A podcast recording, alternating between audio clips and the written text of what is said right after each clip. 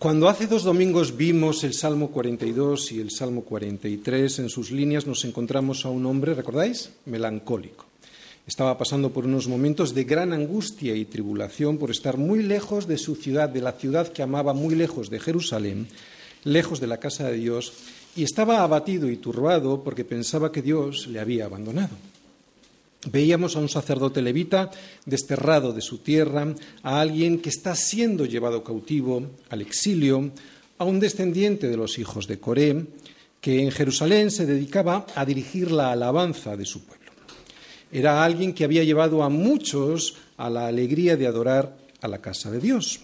Pero ahora, ahora le veíamos hundido, y luchando consigo mismo contra una depresión que le había robado el gozo que siempre le había producido el servicio y la comunión con Dios. No sabemos exactamente cuál fue la razón o el motivo de su exilio forzoso, pero muy probablemente estaba siendo llevado a la cautividad él junto con el resto del pueblo de Israel como consecuencia de los pecados de todo el pueblo, algo de lo que siempre habían sido advertidos por los profetas de su tiempo. Quiero leer un pasaje del segundo libro de Crónicas que nos puede ilustrar esta situación por la que estaba pasando este descendiente de los hijos de Coré. Y si no, fue esta, si no fue esta la situación, la que vamos a leer ahora, seguramente fue otra muy similar. Vamos al segundo libro de Crónicas, capítulo 36, versículos del 11 al 21. Y dice así. Eh, tenéis seguramente ahí el titulito, Reinado de Sedequías. Sedequías fue el último rey de Judá antes de su destrucción, ¿de acuerdo? Por los babilonios. Así que estamos viendo los últimos momentos de este reino antes de ser llevado al exilio. Dice así, de 21 años era Sedequías cuando comenzó a reinar y 11 años reinó en Jerusalén. E hizo lo malo ante los ojos de Yahvé, su Dios, y no se humilló delante del profeta Jeremías, que le hablaba de parte de Yahvé se rebeló a sí mismo contra Nabucodonosor, al cual había jurado por Dios y endureció su cerviz y obstinó su corazón para no volverse a Yahvé, el Dios de Israel. También todos los principales sacerdotes y el pueblo aumentaron la iniquidad siguiendo todas las abominaciones de las naciones y contaminando la casa de Yahvé, la cual él había santificado en Jerusalén. Y Yahvé, el Dios de sus padres, envió constantemente palabra a ellos por medio de sus mensajeros, porque él tenía misericordia, Dios tenía misericordia de su pueblo y de su habitación. Mas ellos hacían escarnio de los mensajeros de Dios y menospreciaban sus palabras, burlándose de sus profetas, hasta que subió la ira de Yahvé contra su pueblo y no hubo ya remedio. Por lo cual trajo contra ellos al rey de los caldeos, que mató a espada a sus jóvenes en la casa de su santuario, sin perdonar a joven, ni doncella, anciano, ni decrépito, todos los entregó en sus manos. Asimismo, todos los utensilios de la casa de Dios, grandes y chicos, los tesoros de la casa de Yahvé y los tesoros de la casa del rey y de sus príncipes, todo lo llevó a Babilonia. Y quemaron la casa de Dios, y rompieron el muro de Jerusalén, y consumieron a fuego todos sus palacios, y destruyeron todos sus objetos deseables. Los que escaparon de la espada fueron llevados cautivos a Babilonia y fueron siervos de él y de sus hijos hasta que vino el reino de los persas. ¿Vale? Sería este el punto en el Salmo 42 que vimos que este descendiente de los hijos de, Coré estaba en el monte Hermón mientras le estaban llevando hacia el exilio y veía a lo lejos o se imaginaba a lo lejos la ciudad de Jerusalén. Podría ser podría ser. Pero era una situación parecida a esta, ¿de acuerdo? Una situación en la que les había sido llevado al exilio por los pecados del pueblo. Versículo 21 para terminar, para que se cumpliese la palabra de Yahvé por boca de Jeremías hasta que la tierra hubo gozado de reposo, porque todo el tiempo de su asolamiento reposó hasta que los setenta años fueron cumplidos. Pero no siempre las tribulaciones que pasamos en nuestra vida son consecuencia de la desobediencia a Dios. A veces Dios permite ciertas experiencias desagradables en nuestra vida por otros motivos que no son su disciplina y este es el caso del salmo que vamos a ver hoy, del Salmo 44. Yo recuerdo al principio de mi caminar con Cristo que yo hacía todo lo que tenía que hacer, ¿no? Por lo menos en el entendimiento de aquel entonces que yo tenía, era muy joven, yendo a las reuniones de oración, teniendo comunión con la Iglesia y sin faltar a ninguno de los servicios dominicales. Y sin embargo llegó un día pocos meses después de mi conversión al Señor, que las cosas se empezaron a complicar, ¿no? Se empezaron a complicar en casa con persecución, en el trabajo también con persecución, y hasta recuerdo una anécdota, solo es una anécdota, pero era, me vino a la mente al, leer este salmo, eh, de un día en el que estaba yo cantando alabanzas al Señor mientras iba conduciendo en mi auto y zas, choqué. Era un choque sin importancia, pero choqué al fin y al cabo, ¿no? Con lo que eso significaba en mi economía, en aquellos momentos en los que estaba iniciando unos, pues mi despacho de asesoría jurídica y eran más gastos. Y la pregunta de aquel momento fue, ¿por qué, Señor, si yo lo estoy haciendo todo bien? ¿no? Estoy teniendo comunión contigo, voy a la iglesia, estoy yendo a todos los servicios, de hecho hasta te voy cantando en mi auto y me das más gastos, ¿no? A otro nivel, pero esto es lo que vamos a ver en este salmo, ¿no? persecución en tu casa, persecución en el trabajo y está incluso mientras estás alabando al Señor, te vienen gastos extra. Señor, te reconozco como mi Dios. Esto es lo que vamos a ver en este salmo, ¿de acuerdo? Señor, te reconozco como mi Dios. Te honro como mi Señor. Pero Señor, estoy perdiendo la batalla. O eso me parece a mí.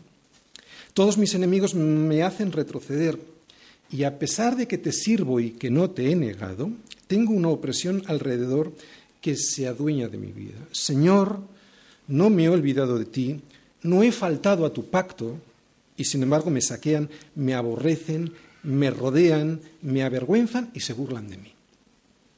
Si yo me hubiera olvidado de tu nombre, o alzado mis manos a dioses, a ídolos como el dinero, el placer o la soberbia, lo entendería, Señor, pero resulta que por tu causa me persiguen cada día.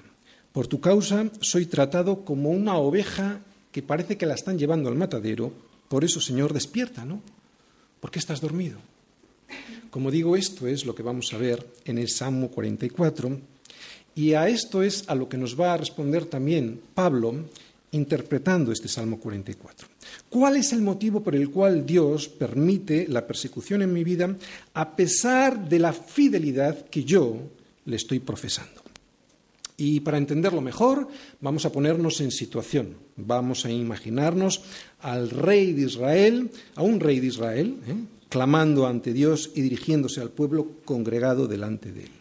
Versículo 1. Habla el rey de Israel, ¿de acuerdo? Ante las tribus de Israel diciendo, oh Dios, con nuestros oídos hemos oído, nuestros padres nos han contado la obra que hiciste en sus días, en los tiempos antiguos.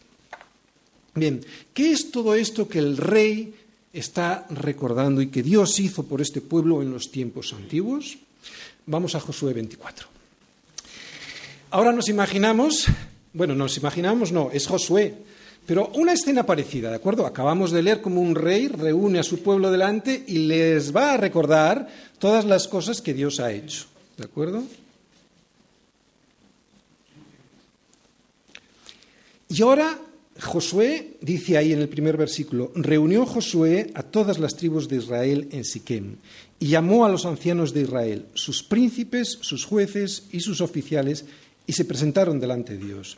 Y dijo Josué a todo el pueblo, así dice Yahvé, Dios de Israel.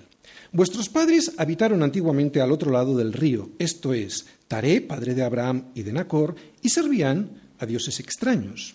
Y yo tomé a vuestro padre Abraham del otro lado del río, y yo lo traje por toda la tierra de Canaán, y yo, no lo dice, ¿verdad? Pero bueno, se puede poner para... Porque este es el, vamos a decir, eh, el énfasis de toda esta, de toda esta eh, historia y lo que vamos a ver en el Salmo 44. Y yo aumenté su descendencia y yo le di a Isaac, a Isaac di Jacob y Esaú, y a Esaú di el monte de Seir para que lo poseyese, pero Jacob y sus hijos descendieron a Egipto. Y yo envié a Moisés y a Aarón, y yo herí a Egipto conforme a lo que hice en medio de él, y después yo os saqué Saqué a vuestros padres de Egipto, y cuando llegaron al mar, los egipcios siguieron a vuestros padres hasta el mar rojo con carros y caballería. Y cuando ellos clamaron a Yahvé, él puso oscuridad entre vosotros y los egipcios, e hizo venir sobre ellos el mar, el cual los cubrió, y vuestros ojos vieron lo que yo hice en Egipto. Después estuvisteis muchos días en el desierto. Yo os introduje en la tierra de los amorreos que habitaban al otro lado del Jordán, los cuales pelearon contra vosotros, mas yo os entregué en vuestras manos y poseísteis su tierra, y yo los destruí delante de vosotros. Después se levantó Balac, hijo de Zippor, rey de los moabitas, y peleó contra Israel, y envió a llamar a Balaam, hijo de Beor, para que os maldijese. Mas yo no quise escuchar a Balaam, por lo cual os bendijo repetidamente, y yo os libré de sus manos. Pasasteis el Jordán y vinisteis a Jericó, y los moradores de Jericó pelearon contra vosotros, los amorreos, los fereceos, cananeos, eteos, jerjeseos, hebeos, jebuseos, y yo los entregué en vuestras manos. Y yo envié delante de vosotros tábanos, los cuales los arrojaron de delante de vosotros, esto es, a los dos reyes de los amorreos, no con tu espada ni con tu arco. Y yo os di la tierra por la cual nada trabajasteis y las ciudades que no edificasteis en las cuales moráis y de las viñas y olivares que no plantasteis, coméis. Ahora pues, temed a Yahvé y servidle con integridad y en verdad y quitad de entre vosotros los dioses a los cuales sirvieron vuestros padres al otro lado del río y en Egipto y servid a Yahvé. Y si mal os parece servir a Yahvé, escogíos hoy a quien sirváis si a los dioses a quienes sirvieron vuestros padres cuando estuvieron al otro lado del río, a dioses de los amorreos en cuya tierra habitáis, pero yo y mi casa serviremos a Yahvé. Entonces el pueblo respondió y dijo, nunca tal acontezca que dejemos a Yahvé para servir a otros dioses. Quiero que os fijéis ahora Volvemos al Salmo 44. Quiero que os fijéis ahora en la relación tan directa que hay entre lo que hemos leído en este, en este medio capítulo que hemos leído de Josué 24 y los versículos del Salmo 44. Volvemos al versículo 1 hasta el 7. Empieza hablando el rey de Israel, al igual que Josué, delante de su pueblo y dice, oh Dios, con nuestros oídos hemos oído, nuestros padres nos han contado la obra que hiciste en sus días en los tiempos antiguos. ¿Qué es lo que hiciste? Versículo 2. Tú con tu mano echaste las naciones y los plantaste a ellos. Afligiste a los pueblos y los arrojaste. Porque no se apedrearon de la tierra por su espada, ni su brazo los libró, sino tu diestra y tu brazo y la luz de tu rostro, porque te complaciste en ellos. Tú, oh Dios, eres mi rey, manda salvación a Jacob. ¿Recordáis? Jacob en la poesía hebrea eh, es el nombre que se emplea a menudo para designar a Israel, especialmente en los salmos. Por lo tanto, manda salvación a Israel. Por medio de ti sacudiremos a nuestros enemigos, en tu nombre hollaremos a nuestros adversarios, porque no confiaré en mi arco ni en mi espada, ni mi espada me salvará, pues tú nos has guardado de nuestros enemigos y has avergonzado a los que nos aborrecían. Muy bien, en estos versículos acabamos de ver cómo este rey es consciente de que todas las historias que, mejor dicho, todas las victorias que habían tenido eh, en su historia, en la historia de Israel, eran el resultado de la voluntad y de la intervención milagrosa de Dios en sus vidas y no la consecuencia de sus propias fuerzas y estrategias militares. Por eso, al leer ahora el siguiente versículo, yo quiero que os imaginéis al pueblo que está congregado y escuchando esto de su rey decir y asentir de alguna manera que tiene razón, ¿no? Versículo 8. En Dios nos gloriaremos todo el tiempo y para siempre alabaremos tu nombre, Selah. Selah ya sabemos lo que significa, ¿no? Una parada para reflexionar. Así que lo que ahora vamos a hacer es parar un poquito, meditar sobre lo que acabamos de leer. Hasta aquí hemos visto cómo el pueblo recuerda todo lo que Dios ha hecho por ellos. Llevó a Abraham por toda la tierra de Canaán y aumentó su descendencia y él fue quien lo hizo. También sacó a su pueblo de la opresión de Egipto y fue él quien lo hizo. Les llevó a la tierra que les prometió, donde fluía leche y miel, y fue él quien lo hizo. Y destruyó a sus enemigos y fue él quien lo hizo. Esto es lo que hemos leído hasta aquí. Es lo que está recordando el rey de Israel delante de todo el pueblo y es lo que el pueblo reconoce respondiendo en el versículo 8. En Dios nos gloriaremos todo el tiempo y para siempre alabaremos tu nombre. Selah. Como hemos dicho, una meditación, una reflexión. Y para nosotros, ¿qué podemos reflexionar nosotros en este punto, en esta Selah, ¿no? sobre estos versículos que hemos leído? Mirad, todos los hechos que hemos leído, todos los hechos que Dios hizo en los días de Moisés y Josué, es sobre los, que se, sobre los que se apoyan hasta el día de hoy la fe, la vida y la propia existencia de Israel como nación, en esos hechos. Y a nosotros nos pasa igual que a ellos, aunque nuestra fe, nuestra vida y toda nuestra existencia está basada y depende de la intervención de Dios a través de la obra redentora y salvadora de Jesucristo. Pues es en esto en lo que nosotros tenemos que reflexionar y meditar.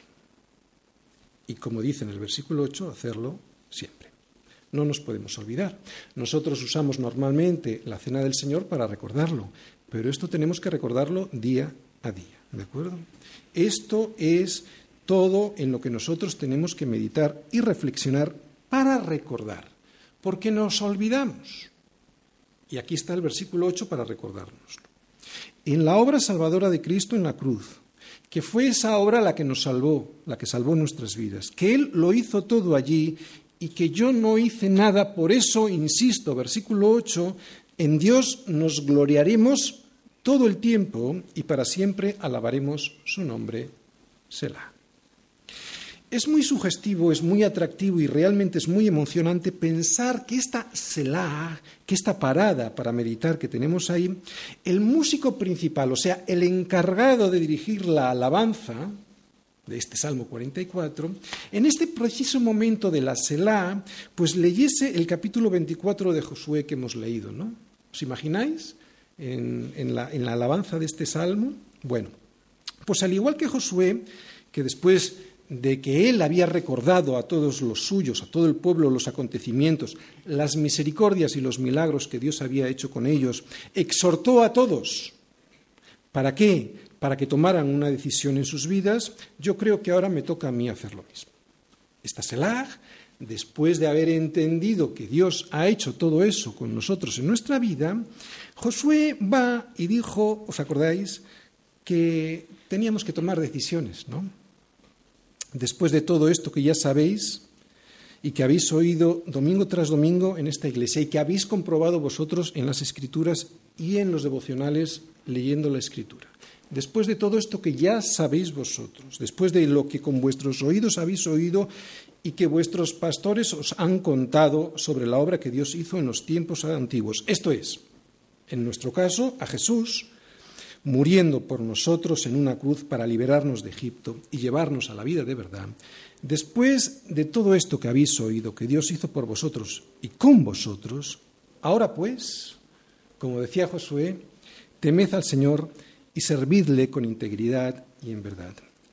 Y quitad de entre vosotros los dioses a los cuales sirvieron vuestros padres al otro lado del río y en Egipto. Y servid al Señor. Y si mal os parece servir al Señor, pues escogeos hoy a quien sirváis. Si a los dioses a quienes sirvieron vuestros padres cuando estuvieron al otro lado del río, o a los dioses de los amorreos en cuya tierra habitáis, pero yo y mi casa serviremos al Señor. Es una advertencia después del reconocimiento de lo que Dios ha hecho en nuestras vidas, ¿de acuerdo? Es una advertencia a quién vamos a servir. Los dioses de los amorreos hoy podrían ser el culto al cuerpo, podrían ser el dinero, el placer por el placer, la holgazanería, etc. Y es que viene muy bien tomar o reafirmar esta decisión sobre a quién serviremos y hacerlo ahora, porque es precisamente ahora, en este punto del Salmo, cuando precisamente ahora vienen no solo esos problemas que normalmente eh, que tenemos continuamente en la vida, sino que se recrudecen los problemas.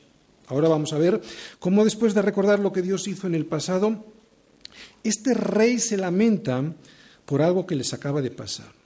Y lo va a hacer con un tono de sorpresa. ¿eh?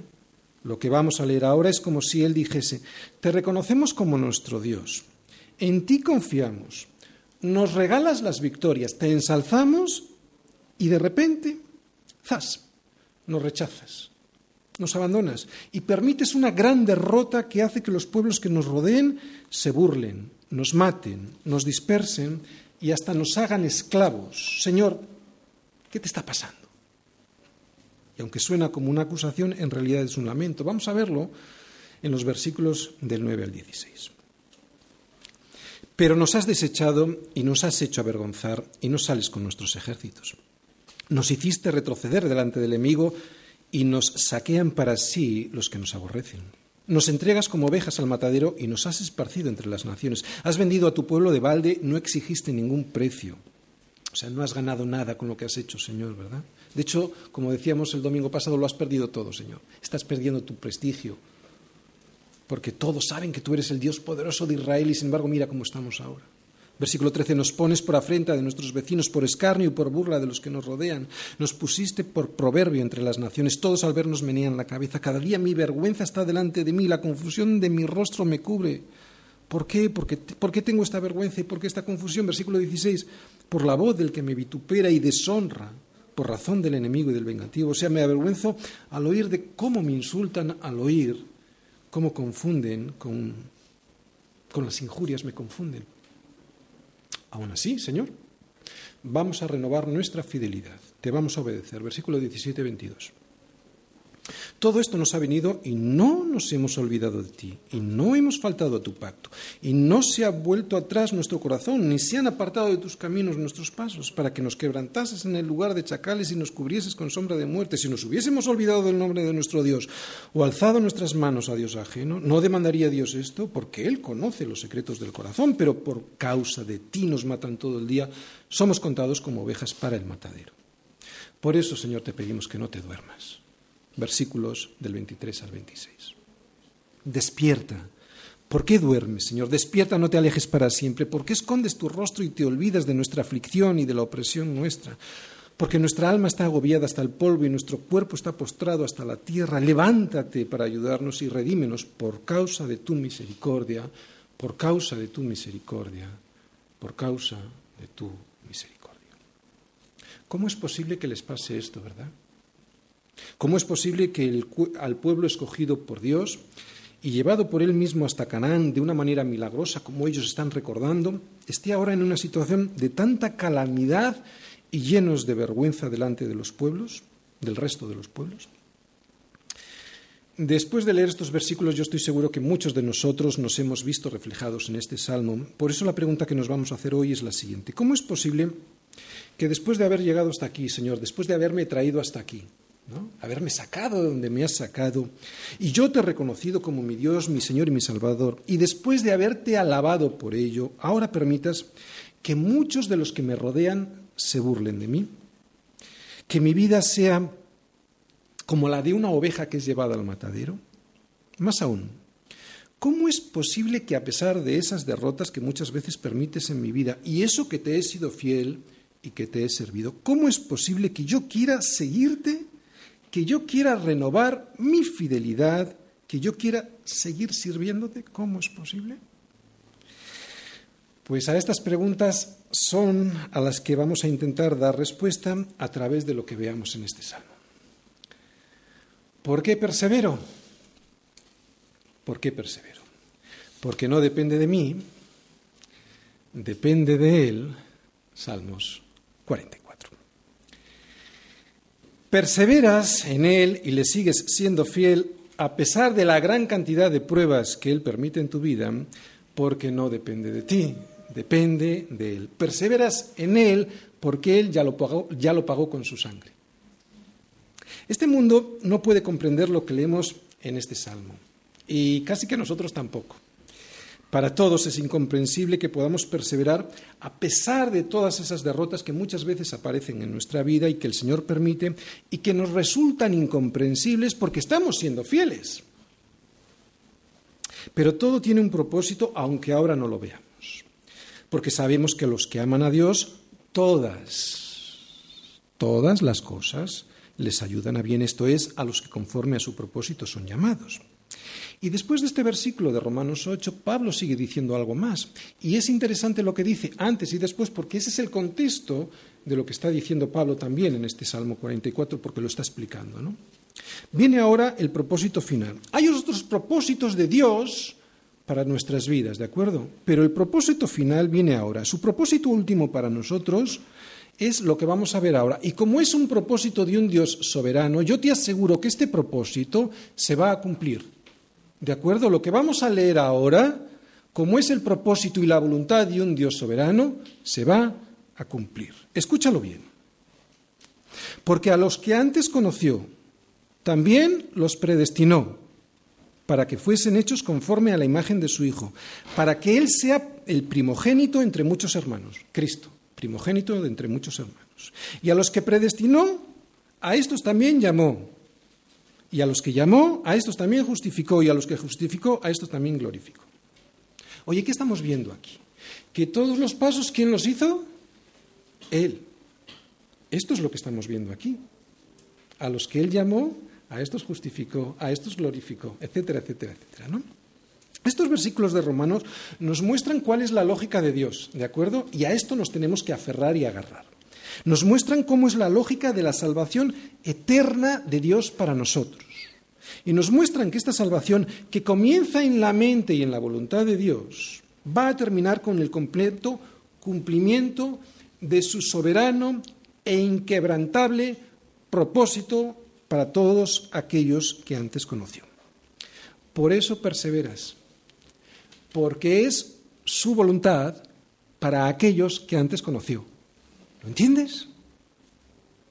Porque es su voluntad. Y la voluntad de un Dios soberano no va a poder ser quebrantada por nadie, aunque alguien lo intente. Luego volveremos a leer Romanos, como dice todas las cosas por las cuales nos puede separar del amor de Dios, pues por ninguna. ¿Por qué? Pues porque la voluntad de Dios, de un Dios soberano, no puede ser quebrantada. Por eso perseveras. Amén. Y todos aquellos que antes conoció, somos tú y yo. Atención, somos tú y yo si es que tú y yo nos encontramos en los versículos de este Salmo 44. O sea, y lo voy a resumir, personas que van a recordar y a reconocer lo que Dios ha hecho en el pasado, o sea, lo que Dios ha hecho en la cruz. Cristo muriendo por ti. Personas que van a confiar en eso que Dios hizo en la cruz. Personas que van a renovar día a día a ese Señor, su fidelidad a ese Señor. Personas que van a clamar a Dios para que reaccione, sí, también. Que le van a decir, Señor, despierta. Personas que saben que como antiguamente Dios lo va a volver a hacer. Por causa de su misericordia. Que es como termina este salmo. Por causa de su misericordia, no porque yo me lo merezca, sino por pura misericordia. Estas son las personas de las cuales el Señor no va a perder a ninguno. Y este más o menos va a ser el esquema del Salmo de hoy, ¿de acuerdo? Estas personas que recuerdan lo que Dios ha hecho, estas personas que confían en eso que Dios ha hecho, esas personas que renuevan esa confianza y esa fidelidad obedeciendo, esas personas que claman cuando a veces no entienden lo que está pasando, esas personas que saben que el Señor lo va a volver a hacer por pura misericordia. Después de leer el Salmo, la pregunta que, nos, que nos hacíamos, recordáis, era ¿Por qué a pesar de todo lo que a veces me ocurre, todavía persevero? Porque lo normal sería abandonarlo todo. ¿Verdad? Lo normal sería que como no recibo lo que quiero recibir de Dios, abandono a Dios. Esa es nuestra, nuestra naturaleza. Y sin embargo no lo hacemos. La respuesta es que la obra no es mía. La obra no es mía y el resultado final tampoco. Al igual que estamos leyendo en el Salmo, la obra la hace Él. De hecho, ya la hizo Él en la cruz. Y el resultado de esa obra lo expresó Cristo perfectamente con dos, palabras. Consumado es. Consumado es algo que está cerrado. Consumado en el original griego significa haber completado un mandato llevándolo hasta el final, o sea, completándolo, no hay nada más que aportar. Ya está hecho. La guerra está ganada. Eso es lo que significa consumado es. La guerra, como digo, ya se ganó. El diablo, como os expliqué el domingo anterior en la introducción al Salmo, aunque sigue intentando infligir más sufrimiento al cuerpo de Cristo, ¿no? a Cristo a través de su cuerpo, que es la Iglesia, ya perdió. Mi lucha aquí, sí tengo una lucha, mi lucha aquí simplemente consiste en sufrir en ocasiones esos conatos de violencia de un enemigo que ya no tiene nada que hacer. Y no tiene nada que hacer porque ya fue vencido solo padecemos los últimos intentos, los últimos estertores de un moribundo que intenta vencernos en vano, en una guerra que ya está en tiempo de descuento. ¿De acuerdo? Es como esas guerras, cuando los que habéis estudiado historia, Segunda Guerra Mundial, la, guerra ya está ganada, pero todavía quedan días ¿eh? en los que ah, los combatientes todavía están peleando. ¿no? La guerra ya está ganada. Estamos en ese tiempo. La guerra está ganada. Por eso Pablo puede decir, estando persuadido de esto, que el que comenzó en vosotros la buena obra, la perfeccionará hasta el día de Jesucristo. Pablo no dice aquí en este versículo que tú no vas a sufrir, que no te vaya a costar, que no vayas a padecer, como estamos viendo en este salmo. No, lo que Pablo dice aquí es que la obra la va a hacer él desde el principio hasta el fin. Y aunque vas a sufrir por ser parte del cuerpo de Cristo, porque el cuerpo de Cristo es su iglesia, la guerra ya la ganó él. Y tiene bastante sentido que la ganara él porque nosotros no la podríamos haber ganado, ¿a qué no? no es imposible, no podemos ganar esa guerra. ¿Por qué vas a perseverar a pesar de los padecimientos? Porque es la voluntad del Padre. Recordar estas palabras de Jesús. Y esta es la voluntad del Padre, el que me envió. Que de todo lo que me diere, no pierda yo nada. No pierda yo nada, sino que lo resucite en el día postrero. Por eso vas a perseverar.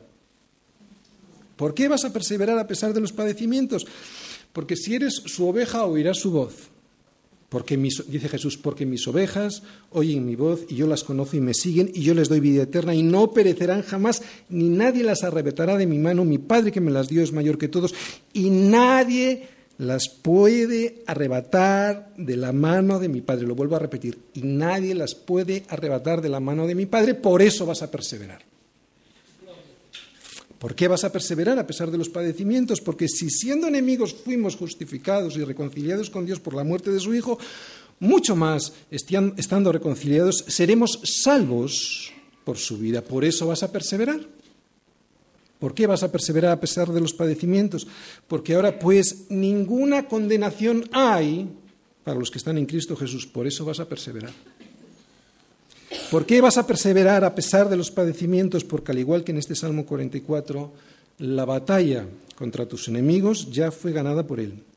Porque no se apoderaron, los israelitas, no se apoderaron de la tierra por su espada, ni su brazo los libró, sino tu diestra y tu brazo y la luz de tu rostro, dice el versículo 3.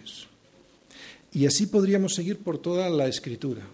Solo os he dado cinco versículos por los cuales vas a perseverar la perseverancia de los santos. ¿De acuerdo? Este es el sello del creyente, que le perteneces a Cristo, por eso perseveras, porque su sangre es más poderosa que las heridas que te puede infligir el enemigo, porque su brazo y la luz de su rostro son infinitamente más fuertes que todos tus, enemigos, todos tus enemigos juntos, y esto es así, atención, para la gloria de Dios. ¿Por qué Dios lo permite? Para la gloria de Dios. Vamos a volver a leer este Salmo 44 y yo lo he dividido en cinco partes. La primera sección del Salmo la podríamos titular reconocimiento. ¿no? En los tres primeros versículos de este salmo el reconocimiento de quién es Él y de todo lo que Él ha hecho, ¿no? Lo ha hecho todo Dios y todo lo que yo tengo y soy lo consiguió Él para mí, no yo. Eso es lo que vamos a ver. En los tres primeros versículos lo que vemos es el reconocimiento y también que se lo recordamos a nuestros hijos. Versículos del 1 al 3. Oh Dios, con nuestros oídos hemos oído. Nuestros padres nos han contado la obra que hiciste en sus días en los tiempos antiguos. Tú con tu mano echaste las naciones y los plantaste a ellos, a sus padres está hablando. Afligiste a los pueblos y los arrojaste. Porque no se apoderaron de la tierra, mm, está hablando de sus padres, ¿vale? Por su espada ni su brazo los libró, sino tu diestra y tu brazo y la luz de su rostro. ¿Por qué? Porque te complaciste en ellos, en sus padres. Es muy curioso y por eso os he subrayado la palabra en. No dice que se, complació de ellos, ¿eh? que te complaciste de lo que ellos han hecho. No está diciendo eso. Fíjate, se complació en ellos y lo que eso significa es de lo que Dios hizo en ellos, de la obra propia de Dios en el pueblo de Israel. Es un detalle significativo e importante. Tampoco dice que los israelitas tomaron la tierra de Canaán sin dar un solo golpe, sin pelear y sin sufrir esa pelea. Aquí lo que dice es que si la intervención poderosa, fundamental y definitiva de Dios, ellos no hubiesen conseguido nada. Esta es la primera enseñanza de estos versículos de hoy para nosotros. ¿Que debemos pelear? Sí. ¿Y sufrir esa pelea? Sí. Pero que debemos saber que nosotros simplemente somos instrumentos en sus manos porque Él es quien gana, Él es quien conquista. Escucha lo que le dice Dios a su pueblo, ¿no? Y como tú también eres su pueblo, pues esto que yo voy a decir, pues también te lo va a decir a ti. Les decía a su pueblo, creo recordar en Deuteronomio, no por ser vosotros más que todos los pueblos, os ha querido el Señor y os ha escogido. Os ha escogido. Os ha escogido. Elección. Pues vosotros seréis el más insignificante de todos los pueblos. Todavía más elección, ¿no? Eréis insignificantes. Sino por cuanto el Señor os amó y quiso guardar el juramento que juró a vuestros padres, o sea, por pura misericordia, simplemente por amor de su nombre. Por eso es que os ha sacado el Señor con mano poderosa y os ha rescatado de servidumbre de la mano del faraón de rey de Egipto. Esto es a lo que se refiere cuando dice la obra que hiciste en sus días. Y yo creo que lo dice en singular, porque la verdadera obra de Dios es una, elegirte. Elegirte por el puro afecto de su voluntad, pues tú y yo éramos insignificantes, elegirte para ser liberado, esta es la obra, elegirte para ser liberado de la esclavitud que representa Egipto. Bien, la servidumbre de Egipto simplemente es el tipo, la sombra de la verdadera esclavitud de Satanás sobre nuestras vidas y la obra que él hizo en sus días, sacando de Egipto a los que tenían, ¿recordáis? El dintel y los postes de sus puertas marcados con la sangre del cordero, ese cordero que tenían que comer en la Pascua esa noche, ¿no? Era la sombra de lo que habría de venir.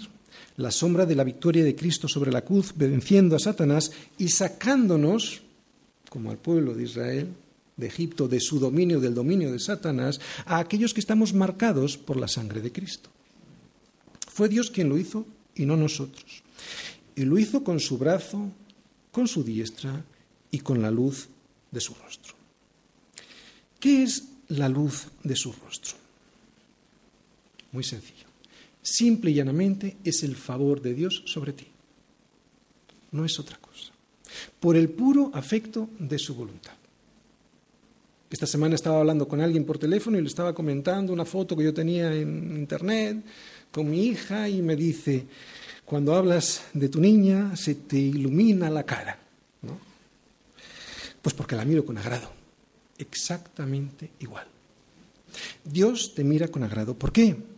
¿Porque te portas bien? No, es que nadie se porta bien, no es porque te portas bien. Dios te mira con agrado y se le ilumina la luz de su rostro al ver la obra de Cristo en ti. Tú tienes la luz de su rostro brillando sobre ti y eso es pura misericordia, porque Él tiene misericordia del que tiene misericordia y se compadece del que se compadece, punto. Soberanía. Así que ruega por esa misericordia para tus hijos. Y aquí viene la segunda enseñanza de estos versículos de, de hoy para nosotros la grandísima responsabilidad que tenemos los padres con nuestros hijos, la de contarles todo lo que Dios ha hecho en nuestras vidas y cómo nos sacó del pozo profundo, el pozo lleno de lodo cenagoso en el que nos encontrábamos viviendo cautivos, empapados, rodeados, inmersos e impregnados de las mentiras que reinan en Egipto. Es importante contárselo. Y es importante contárselo porque ellos no lo diferencian bien. Y no lo diferencian bien porque ellos no han nacido en esa esclavitud, bueno, lo digo en cierta manera, sí, aunque no es del todo cierto, pero bueno, para entendernos, ellos no han nacido en Egipto, ellos, no han ellos son de cuna cristiana de alguna manera, no han nacido en esa cautividad en la que nosotros sí hemos nacido y vivimos, y es importante comentárselo, contárselo, porque si no lo hacemos pueden terminar cautivos por el brillo de Faraón y para cuando nos demos cuenta ser ya muy tarde.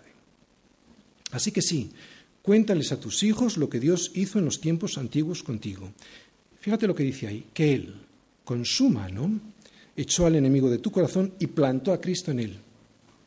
Cuéntales cómo afligió a los pueblos, a los amorreos, a los cananeos, a los, a los eteos, a los jebuseos, ¿no? a todos esos feos que habitaban en tu corazón, que Él los sacó de ahí, y cuéntales cómo los arrojó. Cuéntales cómo no has sido tú quien se ha apoderado de Cristo por tu espada, ni tu brazo lo consiguió, sino que fue por su diestra, por su brazo y con la luz de su rostro, y que eso fue porque se complació en ti, no porque tú hayas hecho algo, sino porque todo fue por el puro afecto de su voluntad que todo ha sido por pura misericordia, eso es lo que tienes que contarle a, tus hijos. Contar esto es tu responsabilidad y es tu privilegio.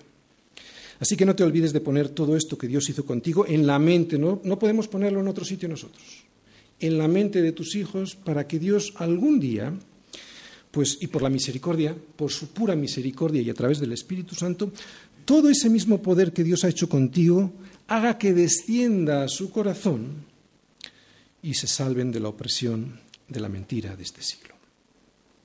Necesitamos contarlo para que después de que entre en sus mentes, el Señor pueda hacerlo descender a su corazón. Nosotros no podemos hacerlo descender a su corazón, solo es la obra del Espíritu Santo, pero tú sí puedes hacer algo, ponerlo en sus mentes, ¿de acuerdo? Pero claro, a pesar de esto, se lo tienen que creer y es aquí donde entra la fe. Y eso, la fe, es lo que vamos a ver ahora, eh, toda la confianza que estos hombres están poniendo en Dios, a pesar de todo lo que les está pasando. Después de oír todo lo que Dios hizo por ellos en el pasado, ahora este pueblo va a responder con fe. Este pueblo va a poner toda su confianza en Dios, sabiendo que aquel que les libró en el pasado sus padres, también va a hacerlo ahora y de la misma manera con ellos. Y de la misma manera significa que va a ser Dios quien lo consiga. ¿no? O sea, que el Señor es el conquistador siempre, en el pasado, en el presente y en el futuro. Y el pueblo solo es un instrumento en sus manos. Versículos del 4 al 8. Lo he titulado Confianza. Versículo 4. Tú, oh Dios, eres mi rey. Manda salvación a Jacob. Por medio de ti sacudiremos a nuestros enemigos, en tu nombre hollaremos a nuestros adversarios, porque no confiaré en mi arco, ni mi espada me salvará, pues tú nos has guardado de nuestros enemigos y has avergonzado a los que nos aborrecían. En Dios nos gloriaremos todo el tiempo y para siempre alabaremos su nombre, Selah. Confían, ¿de acuerdo? Fe, pero también recuerdan y no solo recuerdan cómo fueron liberados sus padres, sino que recuerdan cómo el Señor también había guardado de peligros en ocasiones anteriores a ellos también. ¿Y quién de nosotros no tiene recuerdos como estos, verdad? Seguro que si meditamos hacia atrás tenemos recuerdos como estos. Todos aquí recordamos situaciones en las que después de haber clamado a Dios, Él respondió con su favor. Más aún, no sé si te ha pasado, pero a mí sí, situaciones en las cuales sin haber clamado, él nos libró de peligros que no veíamos en esos momentos, pero que después nos dimos cuenta que eran reales y que fue Él quien nos libró. Ellos son conscientes de eso, por eso lo recuerdan y dicen, en Dios, fíjate lo que dice ahí, en Dios nos gloriaremos todo el tiempo y para siempre alabaremos tu nombre. Y ahora una reflexión para nosotros, ¿es esta tu actitud todo el tiempo y para siempre? ¿Por qué debe ser todo el tiempo y para siempre? ¿Por qué? Pues porque por la misericordia de Dios no decayeron, no, perdón, no hemos sido consumidos, porque nunca decayeron sus misericordias, porque nuevas son cada mañana, grande es tu fidelidad. Te voy a explicar lo que significa, aunque ya lo sabrás, lo que significa que nuevas son cada mañana y que grande es su fidelidad. Que el único motivo por el cual no caes definitivamente que la única razón por la cual perseveras es tan solo porque su misericordia es nueva cada mañana y porque grande es su fidelidad. Lo prometió y grande es su fidelidad. ¿Te das cuenta? Te aseguro que si por la mañana te despiertas siendo alguien que adora a tu Señor y confiando en Cristo, no es por tus fuerzas, es porque nuevas son sus misericordias cada mañana y grande es su fidelidad. Es por eso y no porque tú te lo mereces o porque tú te lo has ganado. Y tan solo por eso, y sobre todo por eso, debiéramos decir y sentir y gritar lo que nos muestra este versículo 8 del Salmo 44, ¿no? Que en Dios nos gloriaremos todo el, todo el tiempo. Claro, cuando tú entiendes estos versículos, ¿no? De lamentaciones, de que su misericordia es nueva cada mañana, es cuando puedes decir, en Dios nos gloriaremos todo el tiempo y para siempre alabaremos tu nombre, pero solo lo hace alguien humilde, ¿verdad? Alguien humilde solo puede decir esto porque esto solo lo, dicen los mansos, que son los que recibirán la tierra por heredad. Hasta, aquí ya hemos aprendido algo y otra cosa que vamos a aprender, y lo voy a repetir con palabras de Pablo a, a los Corintios, en 1 Corintios 1, del 30 al 31, dice él así. Lo voy a repetir otra vez, ¿de acuerdo? Porque es, es más de lo mismo, pero son palabras de Pablo. Dice, más por él Está hablando de Dios, o sea, por Dios, ¿de acuerdo? Mas por Él estáis vosotros en Cristo Jesús, o sea, no es por ti, mas por Él estáis vosotros en Cristo Jesús, el cual nos ha sido hecho, no lo has hecho tú, nos ha sido hecho por Dios, sabiduría, justificación, santificación y redención. ¿Para qué? Para que, como está escrito, el que se gloría, gloríese en el Señor. Y es esto exactamente lo que estamos viendo en este Salmo 44, lo que os acabo de leer. Es lo que estamos viendo. Primero, reconocimiento de quién es Él y de lo que hizo en nuestra vida, que fue Él. Es lo que está diciendo Pablo a los Corintios. Y segundo, alabanza siempre a su nombre, el que se gloría, gloríes en el Señor. Exactamente lo mismo, dice Pablo. Muy bien, pero avanzamos en el Salmo y ahora las cosas van a cambiar. Y es que en esta tercera sección del Salmo que ahora vamos a ver, resulta que Dios está permitiendo una terrible situación y eso a pesar de toda la fidelidad, de toda la confianza que estos hombres han puesto en Él, en Dios. Tercera parte, yo la he titulado Lo que permite Dios y cómo me siento yo por ello. ¿De acuerdo? Y al leerlo voy a imprimir en la lectura un tono de estupefacción, porque yo creo que así de desconcertado estaba el salmista, ¿de acuerdo? Él está diciendo, nos diste victorias y ensalzamos tu nombre, pero, sin embargo, ahora tú nos has desechado. Y tú nos has hecho avergonzar, y tú nos sales con nuestros ejércitos, tú nos hiciste retroceder delante del enemigo, y nos saquean para sí los que nos aborrecen. Tú nos entregas como ovejas al matadero y tú nos has esparcido entre las naciones. Tú has vendido a tu pueblo de balde, tú no exigiste ningún precio, tú nos pones por afrenta de nuestros vecinos, por escarnio y por burla de los que nos rodean, tú nos pusiste por proverbio entre las naciones, todos al vernos menean la cabeza, ¿no? ¿Qué va a pensar el mundo, Señor? Que ve cómo nos abandonas, a pesar de que hemos puesto nuestra confianza en ti. Y es que cada día, versículo 15, mi vergüenza está delante de mí, la confusión de mi rostro me cubre. ¿Por qué? Pues por la voz del que me vitupera y deshonra, por razón del enemigo y del vengativo. Oye, y así nos vemos muchas veces nosotros, ¿verdad? Sorprendidos y superados por los acontecimientos. Le decimos a Dios, reconocemos tu poder y sabemos que fue en el pasado que fuiste tú quien nos sacaste del hoyo con tu diestra. Pero ahora, ahora tú nos has desechado, Señor. ¿No habéis pensado alguna vez esto? Y lo que es peor, parece que lo has hecho a propósito, Señor. Pero esta es nuestra sensación. Dios nunca actúa así. ¿De acuerdo? Lo tenemos que tener muy claro. Hay una promesa en Isaías y que hemos visto en la pequeña película que yo os he puesto antes de la predicación y que la voy a volver a repetir. Pero Sión dijo, me dejó Yahvé y el Señor se olvidó de mí. Y aquí en la palabra Sión puedes poner tu nombre, ¿de acuerdo? Y lo vamos a leer con un nombre. Pero Pilar, pero Robert, pero Enrique dijo, me dejó Yahvé y el Señor se olvidó de mí. Y dice el Señor, ¿se olvidará la mujer de lo que dio a luz para dejar de compadecerse del hijo de su vientre? Casi nunca lo hace. Pero aunque lo hiciese, dice el Señor, aunque olvide ella, yo nunca me olvidaré de ti. He aquí que en las palmas de las manos te tengo esculpida, delante de mí están siempre tus muros. El Señor nunca olvidó a su pueblo, ni hoy tampoco lo hace. ¿De acuerdo? La promesa de Jesús es que pase lo que pase, Él siempre estará con nosotros hasta el fin del mundo. Por eso, y como este pueblo lo sabía, ahora lo que va a hacer es clamar al cielo, renovando su fidelidad y obedeciendo a un Dios en el que todavía no ve que reacciona, no ve la salida. Versículos del 17 al 22. Lo he titulado Obediencia, versículo 17, todo esto nos ha, venido y no nos hemos olvidado de ti, no, te hemos no hemos faltado a tu pacto. No se han vuelto atrás nuestro corazón, ni se han apartado de tus caminos nuestros pasos. Para que ahora nos quebrantases en el lugar de chacales y nos cubrieses con sombra de muerte, si nos hubiésemos olvidado del nombre de nuestro Dios o alzado nuestras manos a Dios ajeno. ¿Dónde mandaría Dios esto? Porque Él conoce los secretos del corazón. Fijaros, ellos dicen aquí que no son perfectos. No, no, no están diciendo que son perfectos. Lo que dicen es que estaban siendo fieles al Señor. Y precisamente por eso, por ser fieles al Señor, versículo 22, pero por causa de ti. Es que es por causa de, por ser fiel, por, es que está diciendo esto, ¿eh? Por esto este salmo es, es algo extraño. Por causa de ti, nos matan cada día, somos contados como ovejas para el matadero. Y es aquí donde podemos hacer pasar al apóstol Pablo para que nos explique todos estos versículos y así poder entender lo que aquí está sucediendo, ya que el Salmo no lo explica. Y es que ellos no estaban sufriendo como consecuencia de algún pecado del pueblo, ni Dios se había olvidado de ellos, sino que Romanos 8, versículo 36 y siguiente, Romanos 8 dice lo siguiente.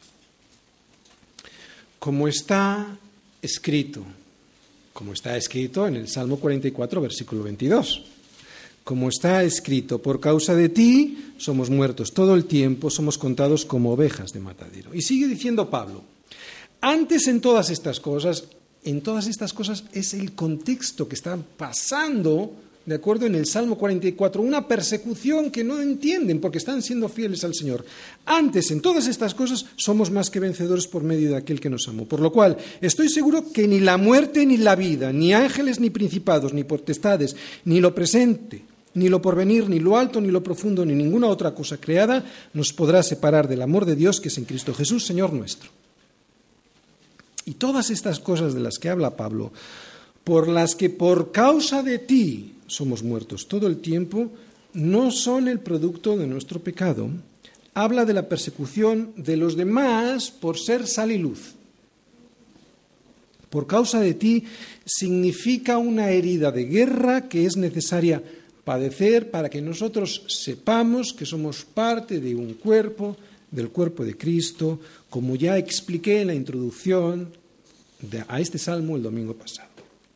Y si Pablo arroja luz sobre estos versículos, sobre este por causa de ti, ¿de acuerdo? O sea, por ser testigos, por ser fieles, está diciendo Pablo, más claro lo deja el Señor cuando habla en las bienaventuranzas. Dice, bienaventurados los que padecen persecución por causa de la justicia, porque de ellos es el reino de los cielos.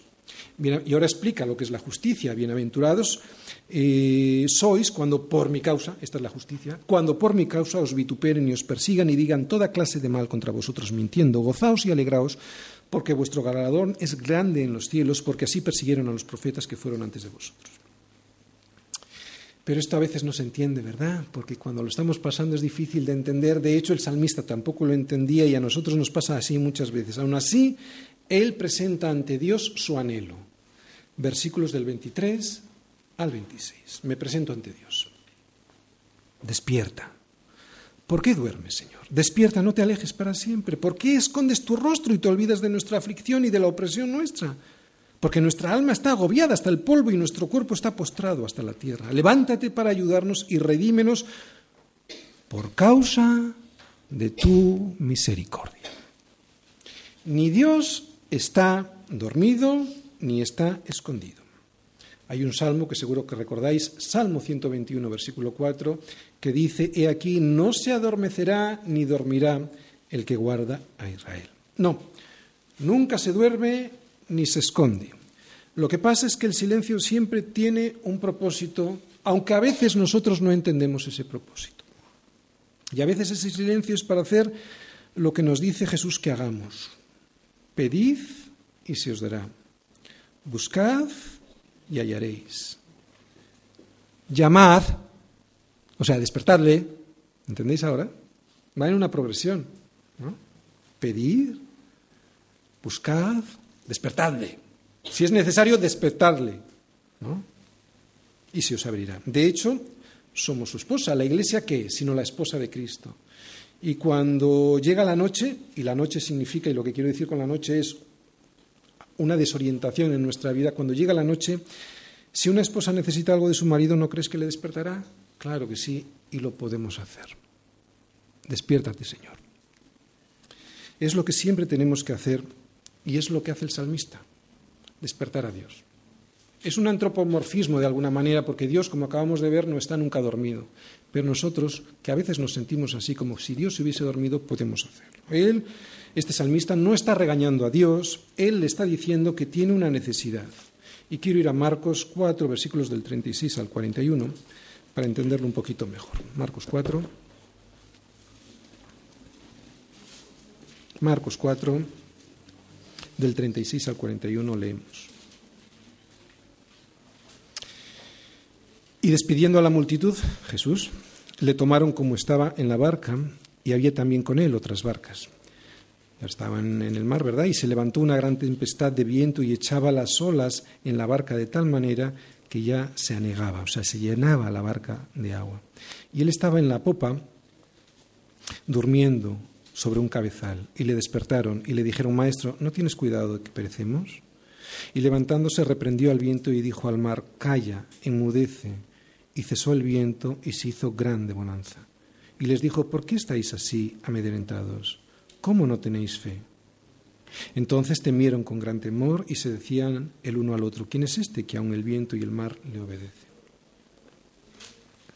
Los discípulos estaban asustados y yo creo que despertarle como lo hicieron ellos es necesario. Claro que sí.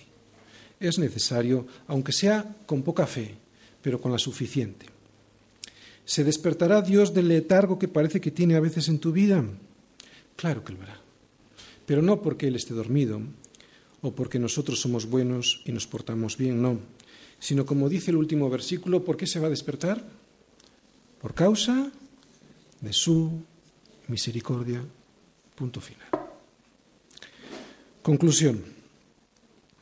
Este es un mundo caído. Es un mundo caído en el que aquel que decida pelear la buena batalla sufrirá persecución y recibirá heridas de guerra por causa de él. O sea, por ir contracorriente. No te sorprendas. Las heridas de las que en este salmo se habla y que Pablo nos ha explicado en Romanos no son por causa de estar en donde no debo de estar o por causa de no hacer aquello que tengo que hacer. Estas son de otro tipo, son otro tipo de heridas causadas mm, eh, al no estar donde tengo que estar o no hacer lo que tengo que hacer, son heridas causadas por la necedad del hombre y por la desobediencia a Dios. No, no es de estas heridas de las que está hablando este salmo. Las heridas que hoy hemos visto se deben a ser perseguidos por causa de su nombre. ¿De acuerdo? Es en este contexto en el que está enmarcado el Salmo 44. Y lo que voy a decir ahora quisiera decirlo con cariño. Todo el cariño que un miserable como yo pueda dar, pero lo quiero decir con cariño, y solo a las personas con las que esta semana he hablado de este tema, ¿de acuerdo? Y ellas lo saben.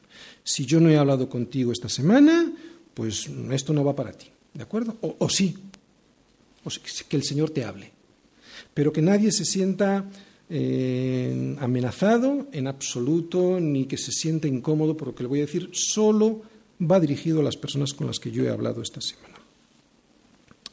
Desgraciadamente muchos creyentes no es que no peleen la buena batalla, es que ni siquiera vienen a la iglesia para tener comunión con sus hermanos y luego se quejan de que no tienen la bendición de Dios sobre su familia. Eso no es persecución, ni del diablo ni de nadie. Eso es tu propia negligencia y estás pagando por ella. Y lo que es peor, se lo estás haciendo pagar a tus hijos y a toda tu familia. ¿Por qué? Por no contarles lo que Dios hizo en tu vida ni demostrarlo viniendo a adorar en comunión y en oración con tus hermanos. Esto no es algo que estoy sacando del tema, esto es lo que estamos viendo en el Salmo 44.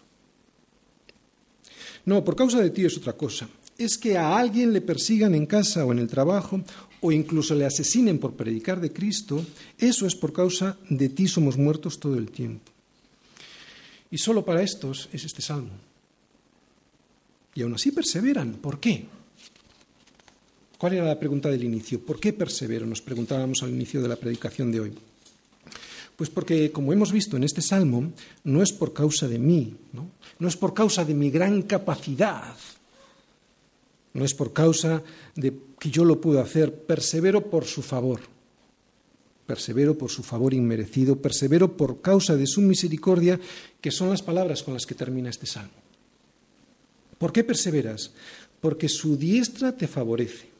Y esto lo que significa es que su defensa está contigo. Diestra significa que con la mano con la que se agarra la espada, la defensa es la diestra, ¿verdad? Por lo tanto, su diestra está contigo, está hablando de la defensa. Dios te va a defender.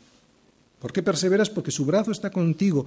Y esto lo que significa es, el brazo significa poder, fuerza. La fuerza de Dios está contigo, todo su poder. ¿Por qué perseveras? Porque la luz de su rostro está complacida en ti en ti, no de ti, en ti, o sea, en la obra de Cristo, en tu vida, en la sangre de Cristo cubriéndote. Al Padre se le ilumina la cara cuando ve la obra de su Hijo en ti. Eso significa, eso es lo que significa la luz de su rostro, ¿no? Por eso perseveras, porque la luz de su rostro está sobre ti.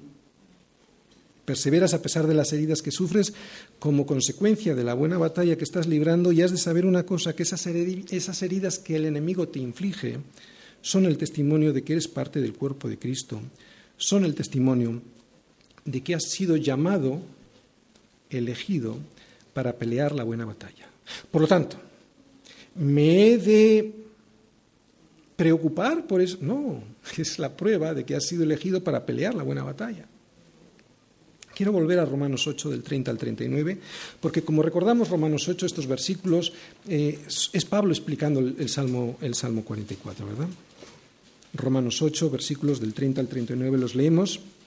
Dice así, y a los que predestinó, a estos también llamó, y a los que llamó, a estos también justificó, y a los que justificó, a estos también glorificó. ¿Qué pues diremos a esto? Si Dios es por nosotros, ¿quién contra nosotros? El que no escatimó a su propio Hijo, sino que lo entregó por todos nosotros, ¿cómo no nos dará también con Él todas las cosas? ¿Quiénes somos todos nosotros? ¿Cuál es el contexto? Los suyos, los elegidos, ¿de acuerdo? No está hablando de todo el mundo entregó a su Hijo por todos nosotros. Y el contexto del todos nosotros es a los que eligió. Desde el versículo 28 se está viendo a los que predestinó, etcétera, etcétera. ¿Vale? Y, lo, lo, reafirma en el versículo 33. ¿Quién acusará a los escogidos de Dios? Dios es el que justifica. Oye, nadie te va a acusar. ¿Sabes por qué?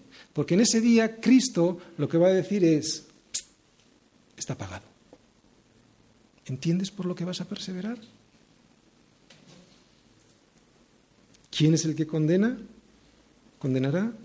Cristo es el que murió, más aún, el que también resucitó, el que además está a la diestra de Dios, el que también intercede por nosotros. Por lo tanto, ¿quién nos podrá separar del amor de Cristo? Tribulación o angustia o persecución o hambre o desnudez o peligro o espada, como está escrito, Salmo 44, versículo 22, por causa de ti somos muertos todo el tiempo, somos contados como ovejas de matadero. Antes en todas estas cosas somos más que vencedores por medio de aquel que nos amó. Por lo cual estoy seguro de que ni la muerte, ni la vida, ni ángeles, ni principados, ni potestades, ni lo presente, ni lo, ni lo porvenir, ni lo alto, ni lo profundo, ni ninguna otra cosa creada nos podrá separar del amor de Dios que es en Cristo Jesús, Señor nuestro. Por esto vas a perseverar. Puede que pienses que eres tan poca cosa, tan insignificante y tan pequeño, que es imposible que Dios te haya escogido para pelear la buena batalla. Pero has de saber una cosa. Dios siempre ha hecho sus obras más poderosas por medio de los instrumentos más humildes. Eh, Dios no usó todo el poder y los caballos y los carros de Faraón. Lo que Dios usó fue una vara, la vara de Moisés. Si te sientes así de insignificante y si estás oyendo hoy su voz, no te resistas porque, como hemos visto, será imposible. Cuanto antes te decidas rendirte, rendirte a Cristo, menos daño le harás a tu vida, a la vida de los que te rodean, especialmente a la vida de tus hijos. Amén.